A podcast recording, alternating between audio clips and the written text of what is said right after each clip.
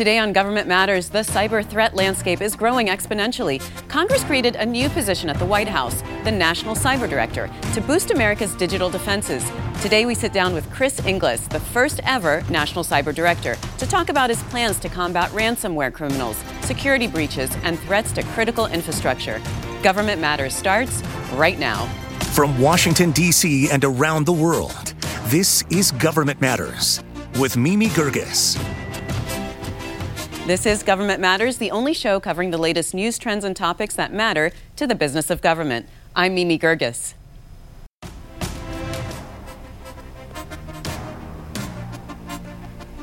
With the number of cyber attacks growing, Congress created a new position at the White House, the National Cyber Director. The mission? To strengthen the entire country's cyber defenses. Chris Inglis is the first ever National Cyber Director. Director Inglis, nice to have you. Nice to be with you. How bad is the cyber threat today? You know, leading up to the 9 11 attacks, the intel community was saying the system is blinking red. Is that the case with cyber? I think we're in a difficult place at the moment. We would have what I would describe as a deficit, not simply in the technology, but in the awareness and the skills and the doctrine.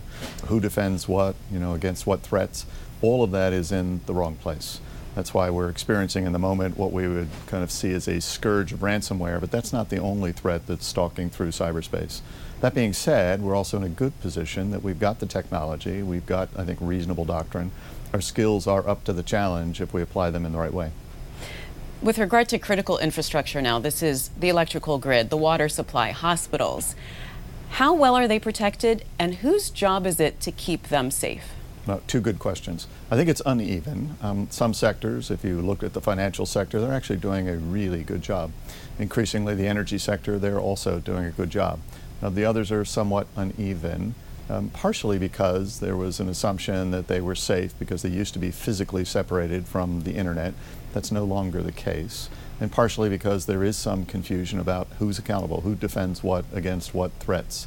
Um, at the end of the day, 85 90% of these critical systems are owned, operated, built, defended in the private sector. The government has a responsibility to assist in their defense, but this has to be a collaboration between both parties. You have suggested that companies should be held liable um, if they fail to implement the appropriate cybersecurity standards and protections for this critical infrastructure. How would that work? Well, I think at some point we're going to get to that place, which is that for these functions that are sufficiently critical that health, safety, lives depend upon them, we're going to have to specify the standards that are not discretionary and then hold various parties accountable. Uh, I myself should be held accountable for some piece of this. That being said, we need to first identify what those critical functions are. We then need to define who it is that delivers those critical functions. Uh, they might be called the entities in government speak. And then we need to make sure we understand what the standards are, and those standards need to have both benefits and burdens. The government should assist in defining those standards. The private sector should largely influence and drive those standards. But at the end of the day, someone has to be accountable for it. This is not unlike what we've done in the automobile industry, what we've done in aviation safety, with drug safety. Uh, this is yet another instance where if something is sufficiently critical, we need to take it seriously and do something about it. So this would be like cyber regulations, really? It would be, but not for cyber's sake, for the sake of the critical functions that actually cyber delivers. Um, so cyber is simply a means by which we conduct our personal lives, our business lives, national security matters, and we just need to make sure that it's up to that game. So, on the other side, what support does the federal government provide for those private companies that are operating critical infrastructure? Uh, it depends upon the context. If you're a critical infrastructure provider or service provider, um, then you more likely than not have what's called a sector risk management agency, a bit of a government speak term, but essentially for each of those critical sectors, take the energy sector, there's a defined organization within the government that essentially deals with them, um, hopefully well before a crisis, um, such that we can help them understand how do you actually make a system resilient and robust? What government services can we provide in helping them understand the threat or best practices? What sorts of assistance can we set up ahead of the time so that we have playbooks on the street that we can assist in the time of a contingency or crisis? There are 16 different critical sectors. Um, they probably are not surprising. Um, financial sector, the energy sector, and so on and so forth. And for each of them, there's a government organization that has the responsibility to help them. Um, there are also um, organizations that may not be in the critical um, infrastructure, uh, but they conduct things, whether it's personal or business, that are sufficiently important that they should do expect the assistance of government. Um, and so whether it's the Department of Homeland Security and their Cybersecurity and Infrastructure Security Agency, which provides guidance um, for such people and organizations, or the FBI that can help in a time of crisis if you have a crime that's been conducted against you. There's a range of services, and that's just the federal enterprise. State and local increasingly are rising to the challenge as well. Uh, I'd be remiss if I didn't say, though, that there is a responsibility part of the private sector. Individuals, organizations, businesses need to do what they should to defend their cyber assets as much as they defend their physical assets. Um, if you lock your car, you don't leave an iPad on the dash of your car, you don't leave the keys in the ignition because it's convenient, you should figure out what the equivalent of that is in cyberspace. I wonder about intelligence sharing. I mean, would, would the government share that with a private company and say, we're seeing some activity, some possibility of an attack? That has to be a part of it. If the government knows about something that might be coming um, our way, um, it has to determine you know, where that information could be useful, that actionable information, and provide it ahead of time. Not as an historical artifact to say, I can explain what happened to you. Rather, we should be avoiding these perils, and intelligence is an important piece of that. Uh, but most of that intelligence, frankly, comes from the private sector. The challenge is, is that no one has all the information necessary to see the entirety of a threat that's running across boundaries, borders that divide us. So collaboration is going to be part of the game. All right. Well, we're going to take a quick break right here, and then we'll continue our conversation. Thank you. Coming next, to more of my conversation with Chris Inglis about his top priorities in his position as the first ever cyber director. We'll be right back.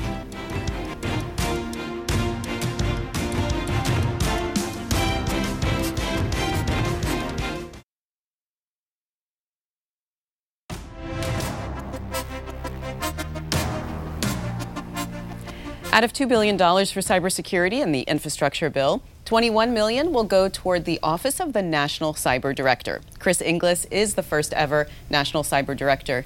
Chris, I want to talk to you about ransomware attacks. They've been really increasing. Where are the biggest attacks coming from and why the increase? Well, of course, they're coming from cyberspace. That's not a terribly helpful answer. Um, you're probably thinking about a geographic locale. Uh, there are some ungoverned spaces where there is a permissive attitude that allows criminals to flourish. Um, I think we clearly know that some of those are in the near abroad of Russia, but there are also some other quarters that are giving harbor to these ransomware criminals. I think more importantly is to consider what the system is that allows this to occur. Uh, part of that system is that we're not well defended. We haven't made the investments so that we're resilient or robust or have the backups um, or that we have the frontline defenses properly mobilized so that we don't click on the link that we shouldn't click on um, that we perhaps don't use two-factor authentication when we're exercising some privileged function inside of our personal or business system. Um, some of this is that the currency that allows criminals to um, secure a ransom, hide that uh, ransom, and then convert that ransom back to hard currency uh, largely lacks the controls that the typical financial system has. So the cryptocurrency, which has some benefits in other quarters of society, works decidedly against us at this point in time. Some of this is the challenge of actually determining who's who in the zoo, right? You know, who are these people based upon um, the indicators, the sensors that we might deploy. Too often it's very difficult to attribute these in real time, even harder sometimes after um, this kind of trail goes cold. So we have to solve all of those things. Um, the federal government strategy, which is in partnership with the private sector, is to double down on resilience and robustness. Let's make ourselves a harder target. Let's disrupt the current actors. Let's pursue them using all legal means available. Um, we will indict them uh, if necessary. We will arrest them, extradite them, bring them to justice in a court of law. Uh, we need to financially sanction them, freeze their assets, fine the currencies um, when we can, return those to the rightful owners, use diplomatic measures to ensure that other like-minded nations are assisting us, um, do all of those things necessary to disrupt. Three, we need to address the illicit uses of cryptocurrency. You would have seen not long ago that the Department of Treasury sanctioned a company, um, so somewhere else in the world, that was known for having a disproportionate amount of their business um, essentially engaged in helping ransomware criminals convert their ill-gotten gains to hard currency. Um, and then finally, we need to make sure that at the end of the day that this is a private-public collaboration, that the government and the private sector each bring their respective strengths and insights to the game so that if you're a criminal in this space, you got to beat all of us to beat one of us. I want to ask you about reporting because when there is a ransomware attack, let's say against a private company or organization, what gets reported and to who does it go to? Like, and, and also if there's a, an attack against a government agency, how does that get handled? Well, again, the term of the day might be uneven. Um, it depends. Um, you know, there, there are some regulated components of our um, private sector that will report faithfully kind of all the time because they're expected to, and in some cases because they understand that in reporting that they help create a bigger picture that allows us to apply the resources we have in some prioritized fashion, in some timely fashion. But it is very uneven, and, and I think by one estimate that I've seen, um, probably less than 20% of these are routinely reported, meaning that we're blind about what's happening in the 80% of those. Um, if the purpose of collecting that information is to mobilize the precious few resources we have in a time of crisis, imagine FEMA not knowing where a hurricane is or not knowing what city is currently under stress. Um, if the purpose is mobilizing the resources, then it's essential that we have a bigger, better, big picture. Um, if the purpose is to figure out what the strategic weaknesses are so that we can make the investments necessary to buy that weakness down and to prevent these, then again, we're not in the right place. There is legislation at the moment, um, several bills that are making their way through the Congress um, that would take this on.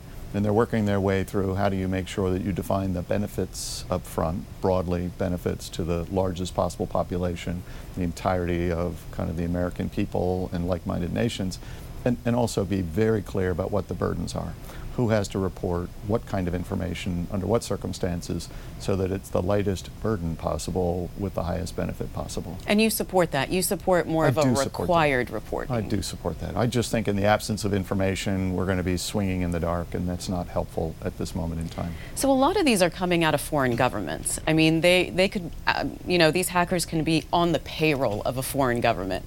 How does how do we as the U.S. government keep them accountable? How do you how do you go after that? I would say when we determine that this either comes from a foreign government or, or I think more insidiously is simply harbored or permitted by a foreign government, um, we use our diplomatic means um, to ensure that we're crystal clear with those governments about what we find acceptable or unacceptable, bring all the pressure that we can to bear, bring in like-minded nations so that we can similarly apply that pressure as well.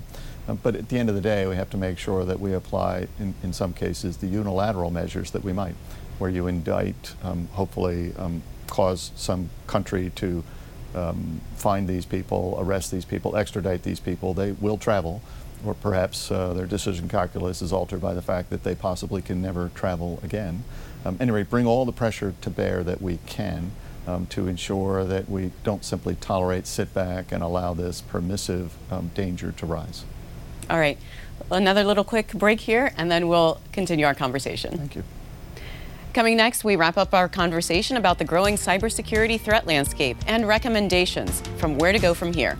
We'll be right back.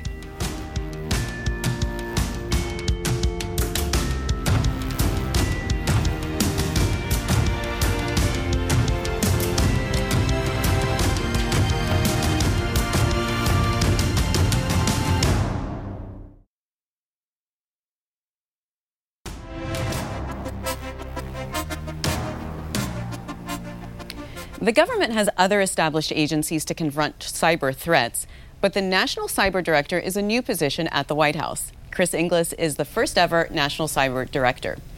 Chris, I want to ask you about your role. You're the first ever um, cyber director at the White House. How do you see that role, and what do you want to accomplish? Well, Mimi, as you indicate, it's a crowded space. There are already quite a few cyber roles in the federal um, infrastructure uh, and also within the private uh, sector as well.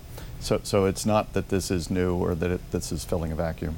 Uh, the role, therefore, must be to add value to what's already there. Um, the premise of the National Cyber Director is to not then assume control in a hierarchical fashion of all those assets, but rather to bring context and leverage and coherence to them um, so that as they do their concurrent responsibilities, they complement one another, that there's no competition, there's no underlap within the federal government, and if you're outside looking at the federal government, you don't need a PhD in government to figure out how to deal with us. That we provide proactive, coherent, focused services and support um, in a way that makes sense. Um, so that's the job. What actual authority do you have? Um, broadly, the statute is quite clear that I have authority to assess performance. I have authority and accountability, I think more importantly, um, to drive federal coherence in various ways how we build it, how we defend it, how we provide services to the critical infrastructure in the private sector. Um, I have authority to ensure that we're driving public private collaboration in the right direction. That's different than a division of effort, it's a fundamentally new concept. Um, information itself does not collaborate, people do. And so, how do you actually create those relationships? And then, attended to that, there are a number of things that we should do to simply create the playbooks, to exercise those playbooks, to create the muscle memory. All of that is within the remit of the National Cyber Director. And do you advise the president directly? I do. I'm not the only one who advises the president on matters of national security that have an implication in cyberspace, but I do. It's an important part of the role. How large is the office? Uh, the office ultimately will grow to probably something in the order of 75, 80 people when you consider the lines of effort that we have. At the moment, we've just crossed double digits. Um, we are an authorized but not yet appropriated entity. We're waiting for our initial funding to come in fiscal year 22. I'm confident that it will. Um, we have, I think, our ideas are well formed, well shaped, and we've developed the relationships of the organizations that we will work with and through. Uh, most recently, we just, just designated the Federal Chief Information Security Officer as the Deputy National Cyber Director for Federal Cybersecurity. That's reflective of the kind of relationships that we will build out. How do you convince federal agencies then to prioritize cybersecurity in their budgets, which is really where it counts? That's a good question. Uh, first and foremost, you need to define cyber not for its own sake, but as an enabler of something else. You know, what are the missions that these organizations undertake? What are the purposes for which they build digital infrastructure, the internet, and use it? They need to understand that so that this is not perceived as a cost center or somebody else's problem or simply a commodity that you can just get right by buying it and kind of stuffing it into a corner. Ultimately, that accountability comes to agency heads, department heads. That's the first part of it. Once they understand that and they understand that this enables, this drives their business to be more successful, I think you can then kind of follow through with the rest of what they have to do to get that done. It's a fellow named Jeff Moss who kind of is behind kind of those conventions like Black Hat and DEF CON. He had the most wonderful quote for me a couple of weeks ago. He said, Do you know why race cars have bigger brakes? I said, I'm not entirely certain. He goes, so they can go faster. I think we need to think of cyber the same way. Cyber actually, its purpose is to help our missions go faster or bigger or bolder, and we need to think that way um, up front.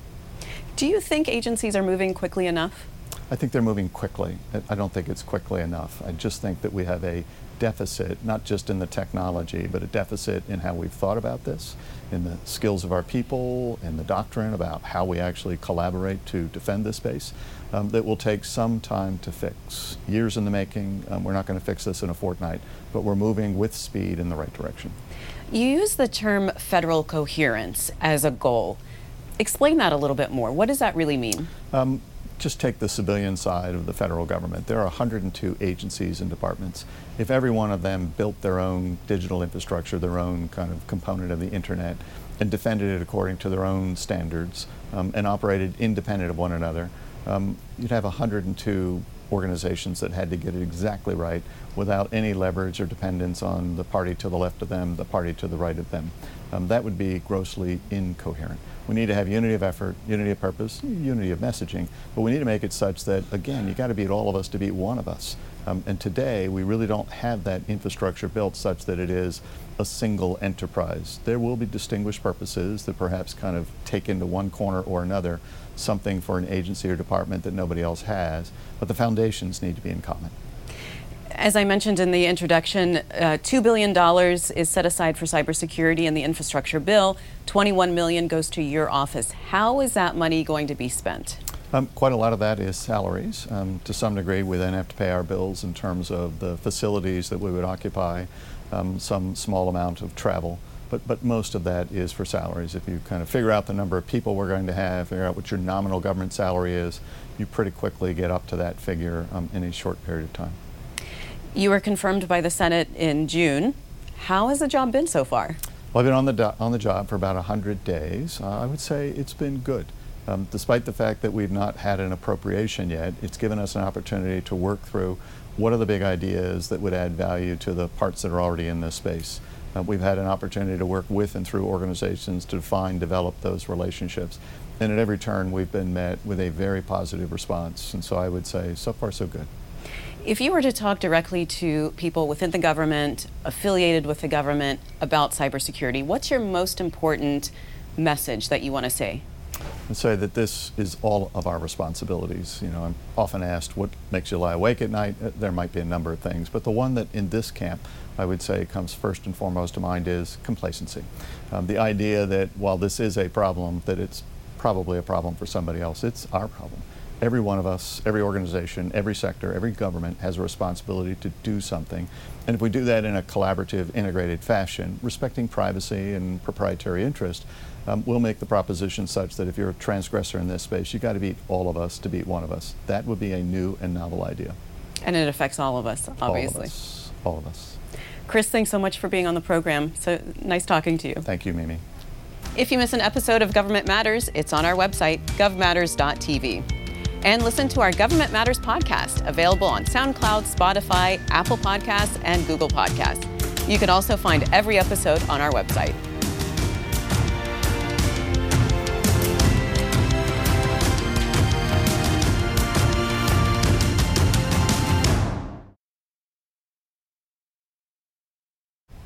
That's the latest from Washington. Join me weeknights at 8 and 10:30 on WJLA 24/7 News and Sunday mornings at 10:30 on 7 News to stay plugged in on issues that matter to the business of government. Thanks for watching. I'm Mimi Geerges.